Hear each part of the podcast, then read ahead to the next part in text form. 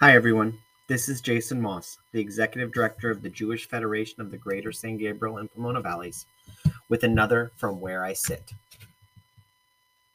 I was sad. This does not happen very often for me, and it was probably not why you may think. It has nothing to do with what is going on in the country or in the world. Don't get me wrong, seeing the unwanted devastation and unnecessary sickness and illness definitely saddens me as it should. No, this sadness is caused by something else.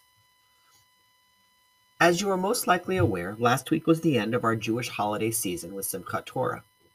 Once the Torahs were put away after being danced around and re rolled back to the beginning of Genesis, as we embark once again on the annual reading cycle of the Torah, Judaism's fall festi- festivities are over.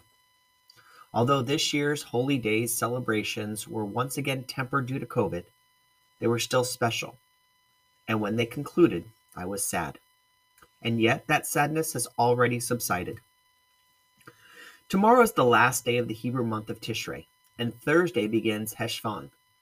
Since there are no special occasions during this month, some Jews add the Hebrew word mar, meaning bitter, in front to call it Mar Heshvan.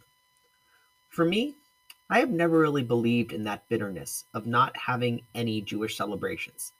Sad, yes, Bitter? No.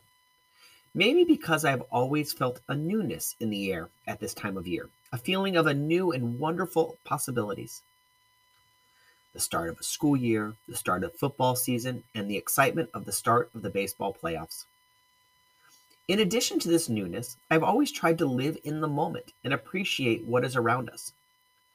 As I watched the sky during last night's incredible lightning show and sudden storm, I was reminded of this. The sound of the rain hitting the roof as the clouds and sky were lit up by the lightning was awe inspiring. As I listened and watched, I was transported back in time when I watched and experienced another lightning storm when I lived in Maryland almost 20 years ago. Watching streaks of lightning dance across the sky and resounding booms from the thunder were just as awesome. In these moments, I'm reminded of the importance to stop and appreciate the world around us. As technology has continued to evolve and envelop our lives the way it has, we sometimes forget how extraordinary our world is. Yes, there's chaos and devastation in the world, but there's also astounding beauty and splendor if we remember to look up or away from our screen so we can see it. In the days and weeks ahead, rather than feeling bitter that we have to wait all the way until November 28th for the next Jewish holiday, Hanukkah, to arrive. Find other things to celebrate and appreciate.